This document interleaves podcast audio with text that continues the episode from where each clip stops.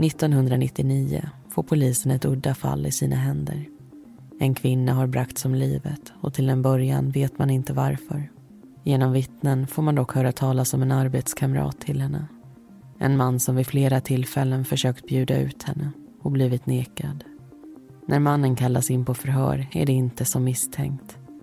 Polisen känner dock på sig att någonting inte stämmer. Att han döljer något. Två dagar senare kommer ett erkännande. Och det är värre än man kunnat ana. Offret är en av två kvinnor som han förföljt en längre tid.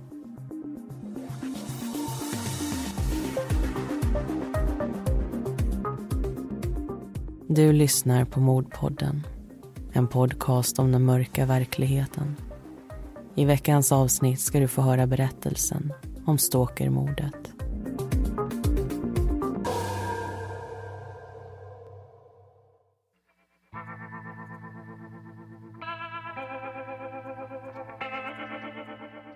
Runt fyra på morgonen den elfte november nittonhundranittionio kliver Per innanför portarna till ett trapphus i Södertälje. Han är där för att dela ut tidningar och som vanligt måste det gå snabbt. Trappstegen betas av två och två och nytryckta tidningar dimper ner i brevinkasten. Trots det snabba tempot lägger Per märke till något på den första avsatsen. Rödbruna prickar och stänk. Han tänker att någon kanske har fått näsblod, avslutar sin runda och går vidare till nästa port. Strax innan åtta anländer Torbjörn till samma adress. Han arbetar som besiktningsman och går igenom lägenheter när någon ska flytta ut. Bilen parkeras vant där den inte står i vägen. Han kliver in genom porten och går åtta trappsteg upp. Torbjörn trycker på ringklockan till den högra dörren och väntar. Den avtalade tiden är samma som hans klocka visar. åtta noll noll. När ringen öppnar ringer han på igen. Han väntar i ungefär fem minuter. Sen går han ut till bilen. Plockar fram penna och papper och skriver några rader på en lapp. Lappen lägger han i brevinkastet. När Rebecca börjar jobba den morgonen ser hon över mejlen. Hennes arbetskamrat och bästa vän Erika har skickat ett meddelande. Hennes lägenhet ska besiktigas under förmiddagen och hon kommer dyka upp på jobbet först runt halv elva. Att Rebecca inte ser till Erika under förmiddagen är därför inget konstigt. Men när klockan börjar närma sig ett och vännen fortfarande inte har dykt upp börjar hon fundera över vad som kan ha hänt. Hon slår in numret till både Erikas hemtelefon och mobil men möts bara av ett välbekant tjut. Rebecca pratar in ett meddelande och ber Erika ringa henne snarast möjligt. Runt halv fem på eftermiddagen plockar Erikas pappa upp hemtelefonen. Han möts av Rebeccas stämma och får veta att Erika inte har varit på jobbet under dagen. Det hörs att vännen är orolig och pappan bestämmer sig för att åka hem till dottern. Han plockar på sig extra nycklarna till lägenheten, sätter sig i bilen och trycker på gasen. Det märks att många är på väg hem från sina jobb och stundvis går det långsamt framåt. I huvudet snurrar tankarna. Kanske är dottern på sjukhus. Kanske var hon med om en olycka redan igår kväll. När pappan är framme lugnar sig de tankarna en aning. Det är mörkt innanför fönstren. Erika verkar inte vara hemma. I trapphuset plockar han fram extra nycklarna. Han sätter in dem i låset. Men något klick hörs inte. Varken i det övre eller undre. Och det kan bara betyda en sak. Dörren är olåst. För något år sedan hade Erika glömt att låsa en kväll. En alkoholpåverkad man tog då fel lägenhet och gick in och la sig på hennes soffa. Det slutade med att polisen fick tillkallas. Och efter det har Erika alltid haft låst. Vare sig hon är hemma eller inte. Att det är tvärtom den här dagen får pappans oro att återvända. Han trycker ner handtaget och öppnar. Det är mörkt i hallen. Men ljuset från trapphuset letar sig in. Och snart ser han någonting värre än det han föreställt sig. Erika ligger på hallgolvet. På ena sidan av halsen finns ett stort sår. Och golvet under och intill är rött. Hon är död. Det förstår pappan direkt. Han tänker att han inte ska röra något. Men går ändå fram och sätter fingrarna mot hennes hals. Sen ringer han ett ett två. S O S Alarm kopplar in både polis och ambulans. De anländer samtidigt. Bara fyra minuter efter att samtalet nått dem. Pappan får växla några ord med polisen. Berätta det han vet och räcka över extra nycklarna. Medan ambulanspersonalen bekräftar att inget kan göras för Erika. Tio minuter över fem upprättas en anmälan om mord. En läkare blir ombedd att komma ut och se över kroppen innan den transporteras till en rättsmedicinsk avdelning. Kriminaltekniker kallas också dit och trapphuset spärras av. Strax efter klockan sju kan brottsplatsundersökningen påbörjas. Den kommer vara fram till halv ett den natten. Och under de kommande dagarna kommer teknikerna fortsätta. I trapphuset hittas det blod som tidningsutdelaren Per observerar tidigt den morgonen. Det sträcker sig mellan Erikas ytterdörr och hela vägen till ringklockan hos grannen som bor mitt emot. Ett tecken på att någon försökt påkalla hjälp. Lägenheten består av två rum och kök. Innanför ytterdörren finns en hatthylla och en skänk. På golvet ligger reklamblad och en handskriven lapp. Det står: Hej Erika, jag var här för besiktningen av lägenheten elfte elfte nittionio klockan åtta noll noll. Ingen hemma, utropstecken, frågetecken. Ring mig för att boka en ny tid. Med vänliga hälsningar Torbjörn. Man finner också en lönespecifikation på golvet. Det som står skrivet är inte intressant för utredningen, men på baksidan syns ett blodigt avtryck. En handflata och två fingrar har kommit i kontakt med det där pappret, och det kan mycket väl tillhöra Erikas gärningsperson. Hallen sträcker sig i två riktningar, till höger mot badrummet och rakt fram där kök, sovrum och vardagsrum är beläget. Det vita tvättstället i badrummet är färgat rosa, som om någon tvättat av sina blodiga händer. Det tas flera blodprov. Senare kommer det visa sig tillhöra två olika personer. Skåpsluckorna i köket är gröna och på golvet ligger en trasmatta. I vardagsrummet fylls ena väggen av hyllor med böcker och pärmar. Här står också en tv och en dator. Sängen är placerad under ett fönster i sovrummet. Gardinerna fördragna. I huvudänden, intill kuddarna, hittas blod. Det återfinns också i närheten utav dörröppningen. Droppar som tyder på att någon stått stilla där en tid. Eftersom inga brytmärken hittas på ytterdörren kan man också anta att Erikas gärningsperson släppts in eller haft en egen nyckel. Polisen påbörjar snart förhören med Erikas anhöriga. Hon beskrivs som öppen, spontan och orädd. Den typ av person som sa det hon tyckte och stod för det. Men som också var mån om alla och aldrig ville såra någon. Vännerna var många och familjen stod henne nära. Sedan någon vecka tillbaka hade hon dessutom en pojkvän. När det kom till lägenheten fanns det fyra par nycklar. Ett set hade föräldrarna, ett annat Erikas bror. De två kvarvarande hade Erika själv. Någon misstänkt existerar ännu inte i polisens värld. Men de är noggranna med sina frågor och observerar alla de kommer i kontakt med. Som Erikas pojkvän. När han får veta vad som hänt kommer han självmant till polisen. Han vill förstå och polisen ställer några frågor tillbaka under skjutsen till sjukhuset där en krisgrupp etablerats. Pojkvännens signalement skrivs ner. På sjukhuset hittar poliserna över honom diskret, letar efter revor i hans kläder eller sår på hans hud. Men ingenting konstigt hittas. De kommer vilja höra honom igen, men för stunden har han fullt upp med annat.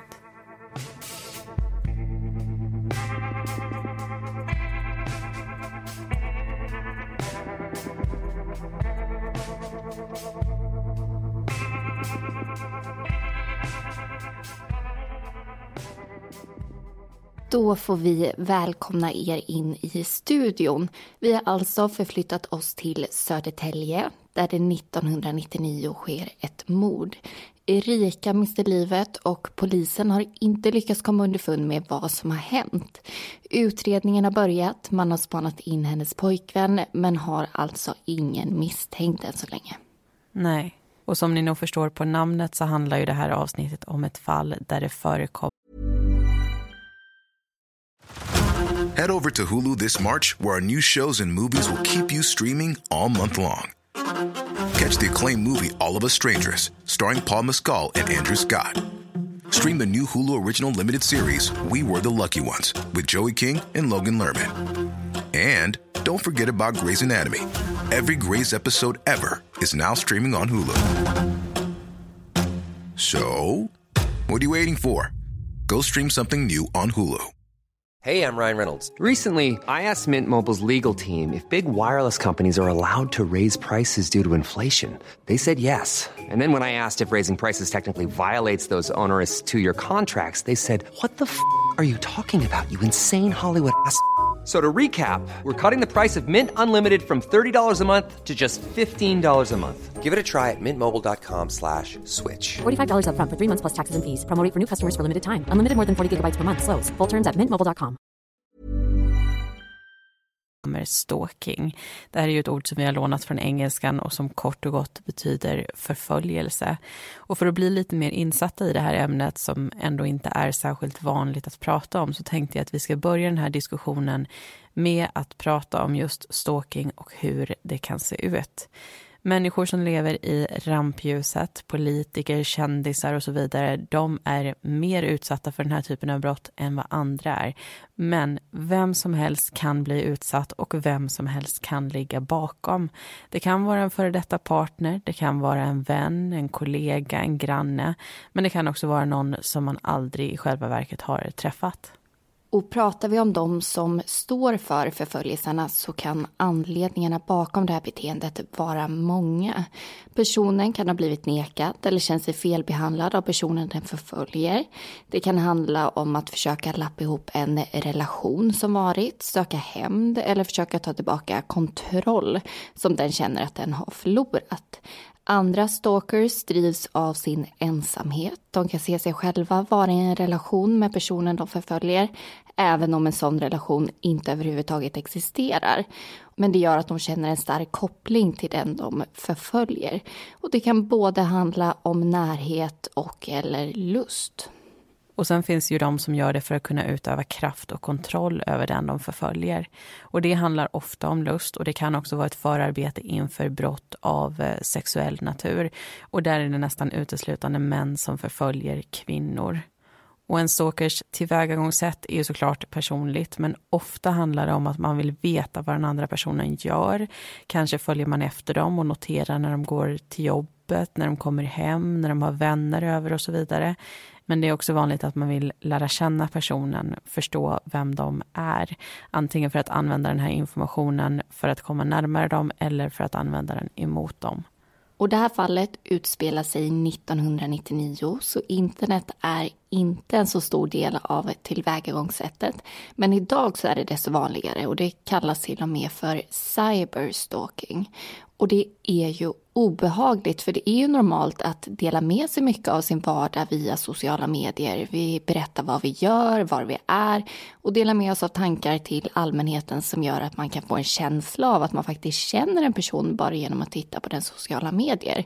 Jag delar själv med mig av ganska mycket, och det är ju helt klart skrämmande att fundera på att det skulle kunna användas på det här sättet.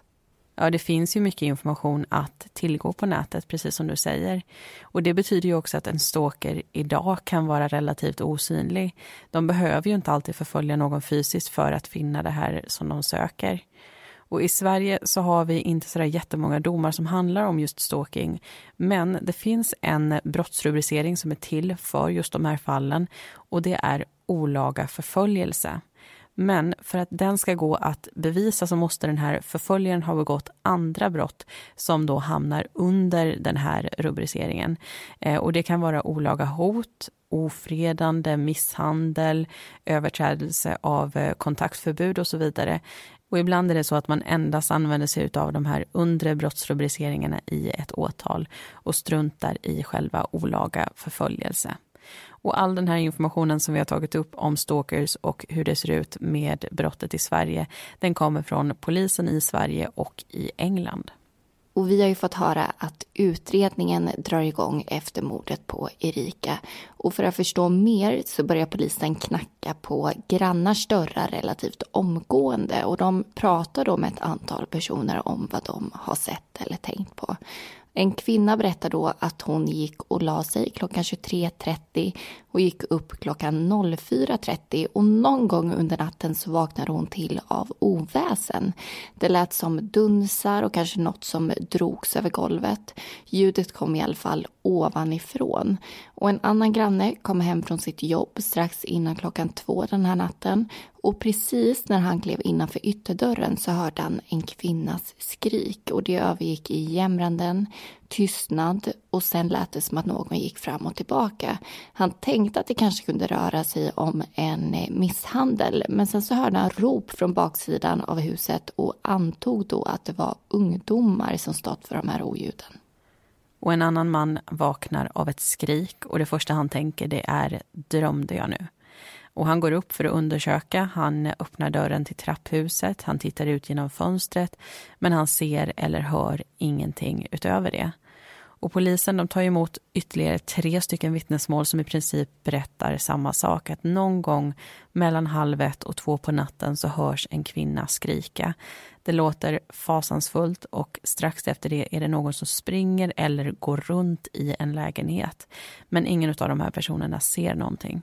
Och vi kommer ha ännu mer att diskutera nästa gång. Men för stunden så ska vi återvända till berättelsen och höra hur den här utredningen går vidare.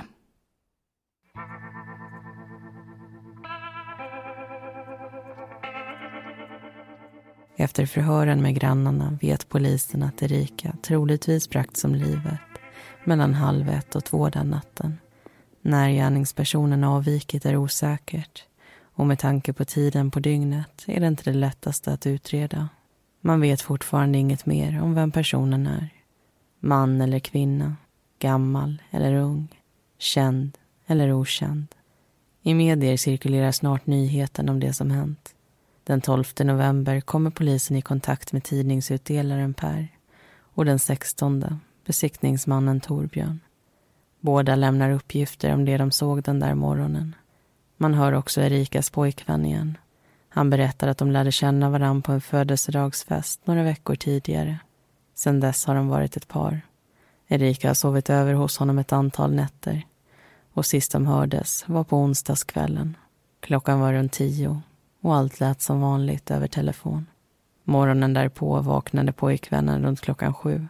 Och en timme senare var han på jobbet. Jobbdagen avslutades halv fem. Och han åkte då hem till sina föräldrar. Han minns ett inslag på tvn. Det berättades att en kvinna i Södertälje hittats död. Gärningspersonen kunde vara någon som kommit för att titta på hennes lägenhet. Och det fick pojkvännen att reagera.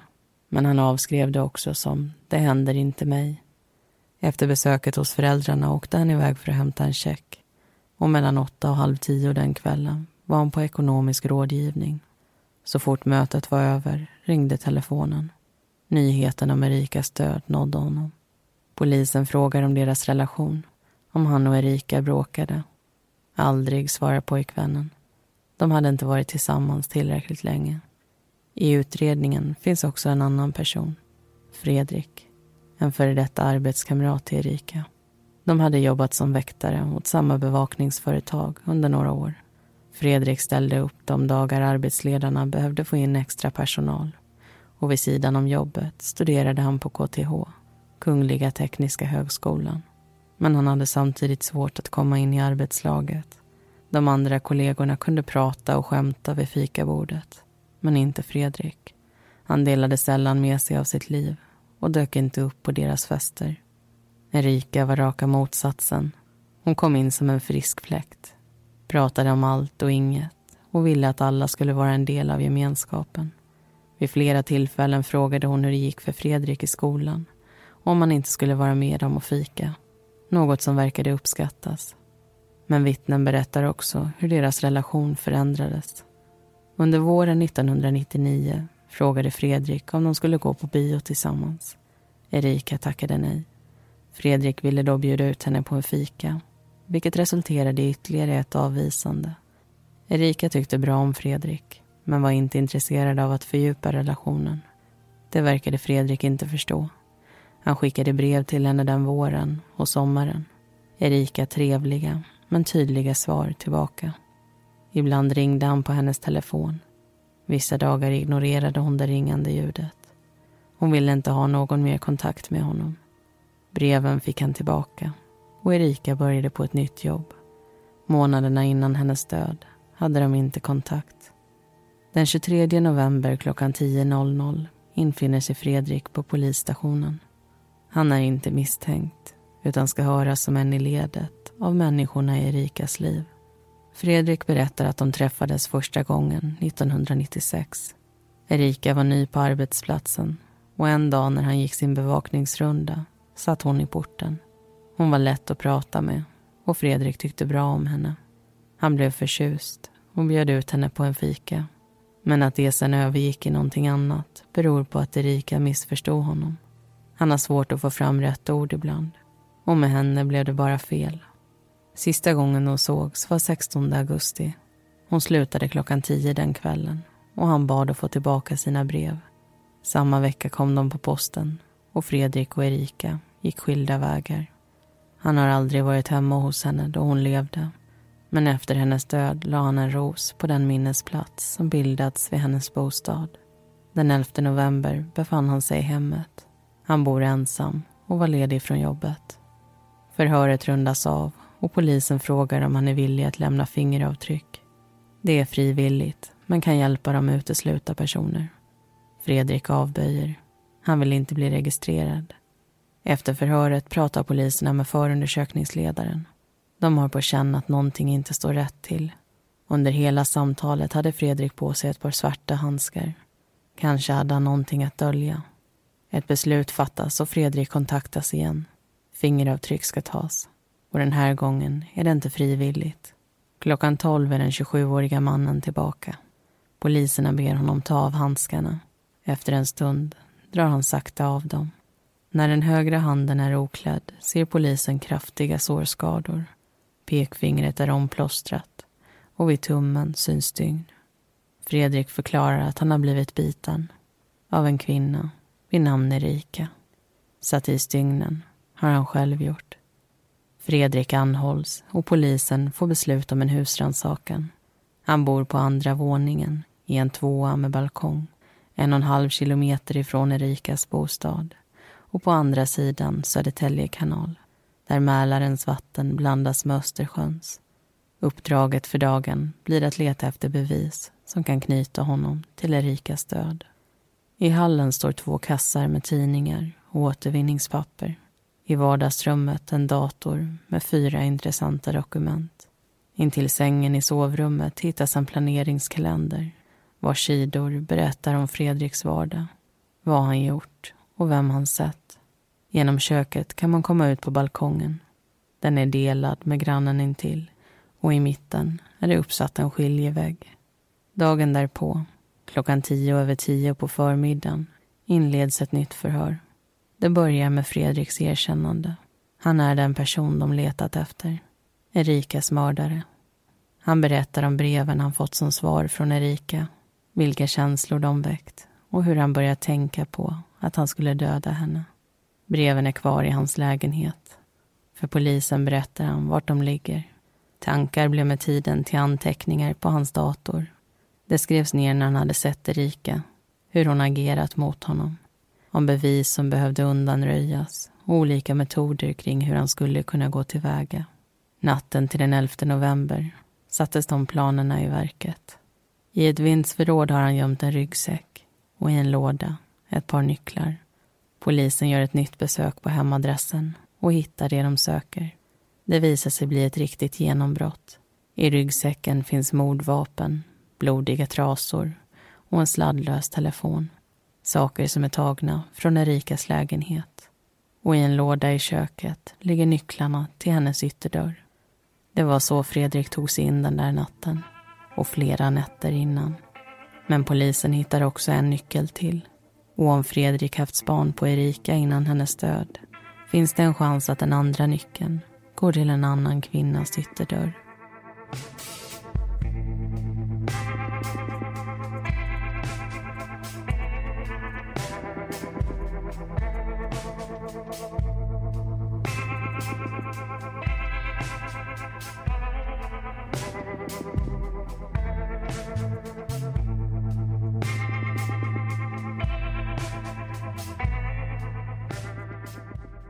Välkomna in i den andra diskussionen.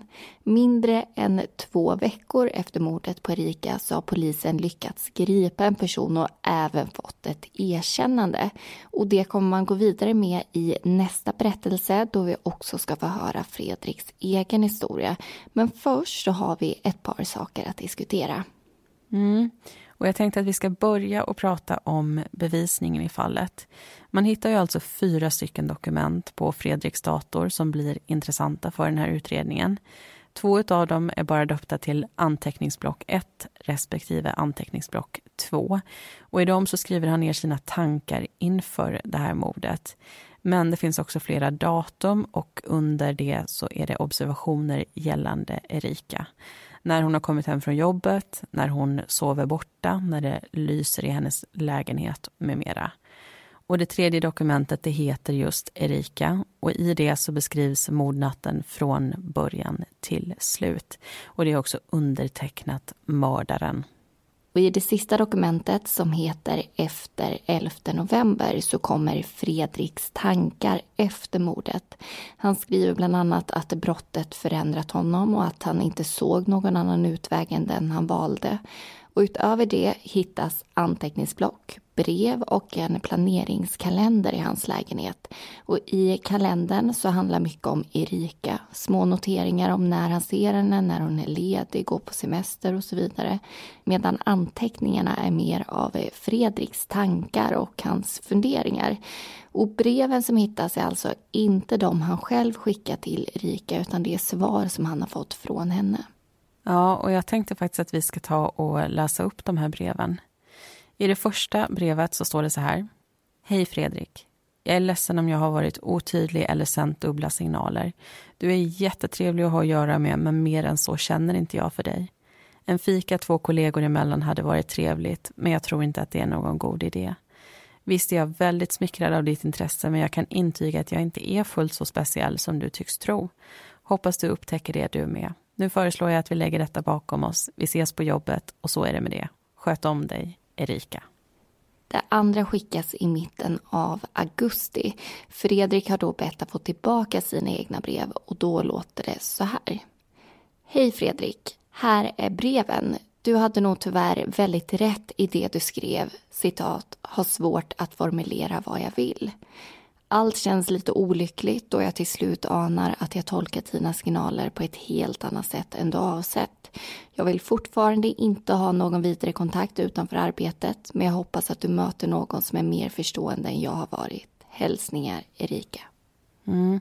Och det finns ju faktiskt ett tredje brev och det här är lite vassare än de andra, eh, längre också vilket är anledningen till att vi bara kommer lyfta vissa delar ifrån det. Och det börjar med att Erika skriver alla kort på bordet, frågetecken. Låt gå men skyll dig själv. Sen förklarar hon att Fredrik inte har någonting med hennes liv att göra. Anledningen till att hon har distanserat sig från honom beror på att hon inte är intresserad, vilket skrivs med stora bokstäver. Och hon fortsätter att säga att de inte är vänner, de kommer inte bli vänner och att hans närmanden börjar urarta sig till trakasserier och att han ska lägga ner för nu har hon fått nog. Hon vill inte ha några fler brev eller telefonsamtal och hon vill inte prata med honom ens på jobbet. Och de här breven, det var faktiskt något av det sista som jag gick igenom vid researchen till det här avsnittet. Jag hade alltså läst om hur Fredrik reagerade på innehållet och hur andra pratade om de här breven innan jag själv tog del av dem. Eh, och jag kan säga att jag var förvånad för jag trodde att det skulle vara en annan ton än vad jag tycker mig höra i dem. Alltså jag trodde det skulle vara fullt av väldigt hårda ord, vilket är förståeligt med tanke på situationen som Erika befann sig i. Det som började med småprat på jobbet blev ju ganska snart en jobbig situation för henne där hennes nej inte accepterades. Men i min värld så låter i alla fall de två första av de här breven trevliga. Så de är tydliga men de är trevliga. Och när det är ens egna känslor som trampas på är det såklart inte alltid lika lätt att se på det objektivt. För Fredrik blir ju de här svaren anledningen till att han bestämmer sig för att döda Erika. Och det beror ju självklart inte på orden i breven utan människan som tar emot dem. I det här fallet just Fredrik. För i vanliga fall tänker jag när en person uppvaktar en på ett sätt som man inte är bekväm med.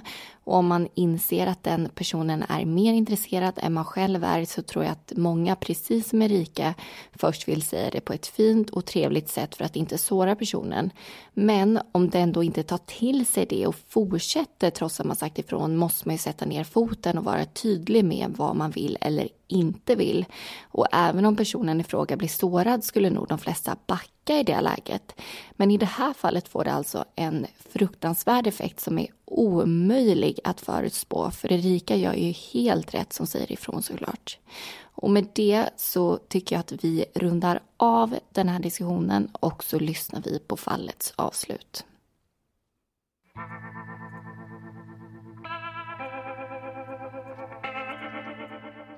Redan nittonhundranittioåtta börjar Fredriks planeringskalender att fyllas med observationer gällande Erika. sjutton fyrtiofem, Västra Brofästet med en vän. arton noll noll, vid frisören. Den tjugofyraåriga kvinnan har många bollar i luften.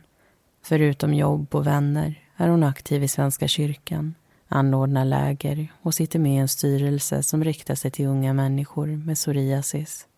Fredrik skriver in när han ser henne vid busshållplatsen, när hon kommer hem på kvällarna och när hon är sjuk. På jobbet småpratar de. Insikten han har i hennes vanor är något han håller för sig själv. Ibland när de pratar har han svårt att uttrycka sig. Därför sätter han sig ner och skriver brev till henne. Det känns rätt att dela sina tankar och funderingar med Erika. Men trots hans försök tycks hon missförstå vad han vill. I processen känner sig Fredrik kränkt. Istället för att agera förstående tycks Erika vilja ha ett allt större avstånd dem emellan. Hon ignorerar hans telefonsamtal. Och varje blick hon ger honom vill Fredrik tyda. Svaren på hans brev är inte vad han hoppats på. När han läser rad efter rad börjar mörka känslor gro inombords. Vår blir till sommar och Erika vill inte längre ha med honom att göra. Han ber att få tillbaka de brev han skrivit. Och samma vecka dimper de ner i hans dörrinkast. Men Erika är inte den enda kvinnan i Fredriks tankar. Och i planeringskalendern förekommer också ett annat namn. Josefin, Fredriks närmaste granne. Samtidigt som allt pågår med Erika skriver han ner när Josefin tvättar eller besöker ett solarium. Vid ett tillfälle springer de på varann vid en busshållplats då hon är på väg någonstans. På vägen hem korsas deras vägar igen. Josefin ser honom och hälsar men får inget svar tillbaka. Det kan tyckas som en slump, men det är det inte. Fredrik är där eftersom han följt efter henne. Det är så han har koll på både Josefin och Erika. Genom att passera deras bostäder, titta in i fönstren, följa dem på väg till och från olika platser och därigenom kartlägga deras liv. En aprilkväll nittonhundranittionio ser Fredrik att Josefins balkongdörr står öppen. Skiljeväggen dem emellan går inte hela vägen upp. Det är därför möjligt att både se in och passera den. Han tar några glas vin och gör både och. Klättrar från ena sidan balkongen till nästa. Väl inne i bostaden ser han sig om. Han tittar igenom dagböcker och en adressbok. Ser på nummerpresentatören vilka som har ringt. I en byrålåda ligger några fotografier på Josefin. De plockar han på sig, liksom en nyckel till bostaden.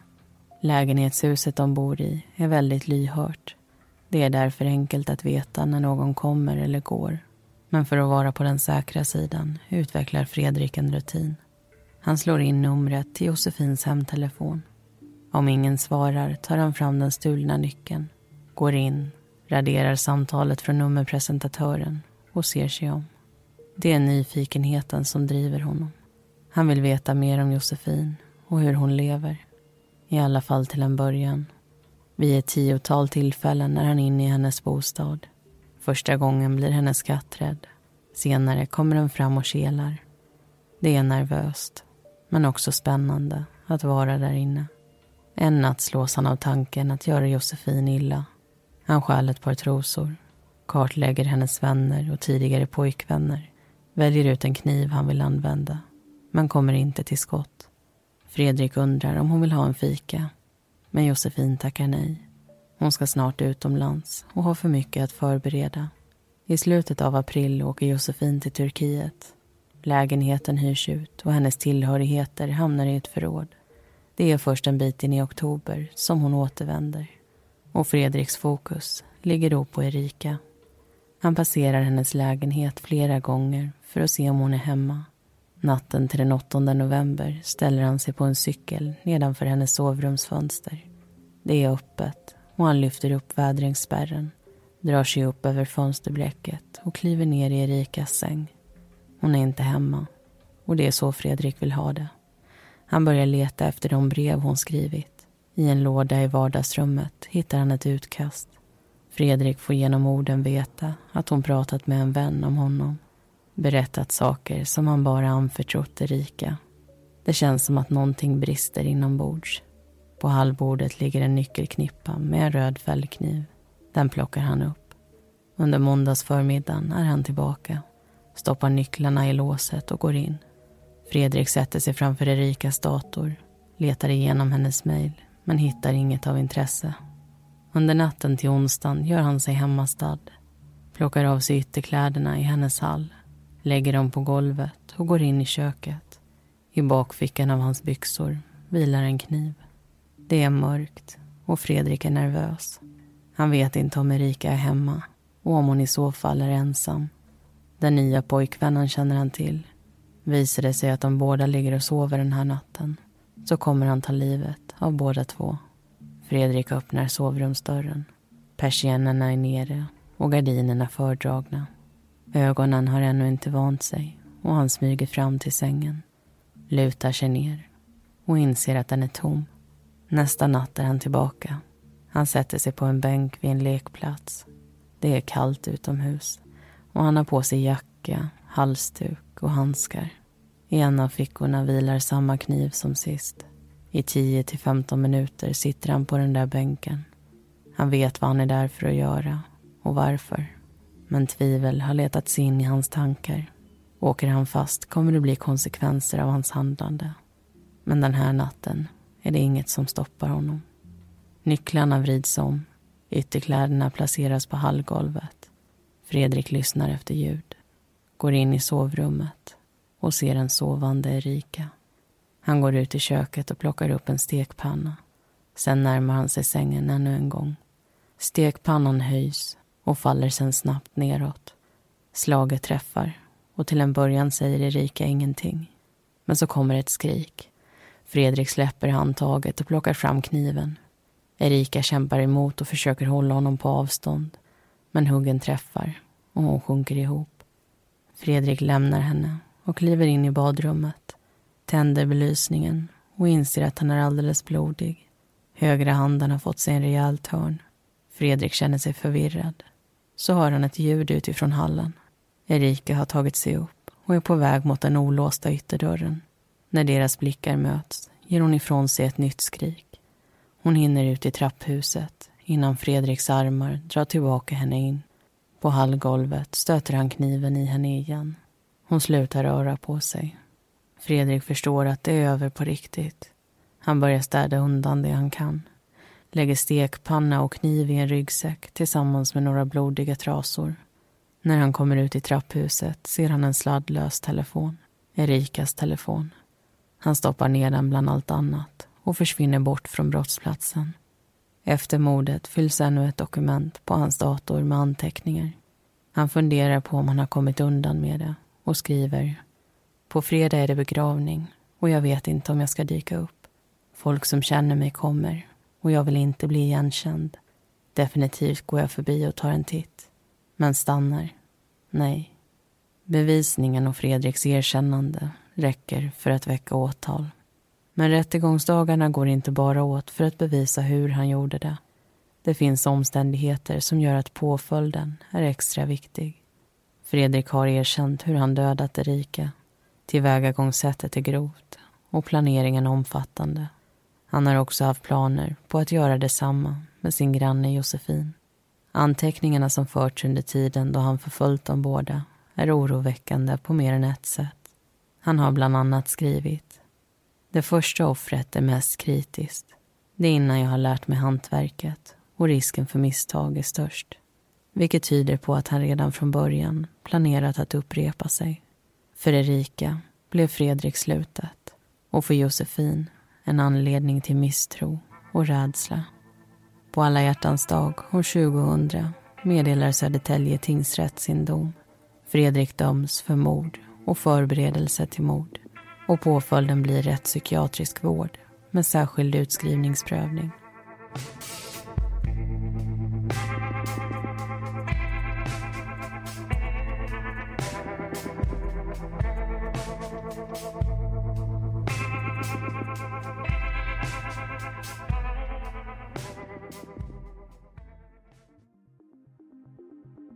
Tack för att du har lyssnat på det här premiumavsnittet.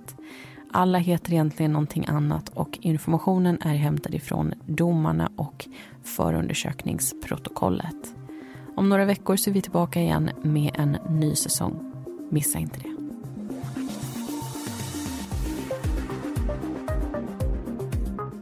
Vi som gör Mordpodden heter Linnea Bolin och Amanda Karlsson. Bakgrundsmusiken består av låtarna Lasting Hope, Lightless Dawn och Soaring av Kevin MacLeod samt Deep Space av Audionautix.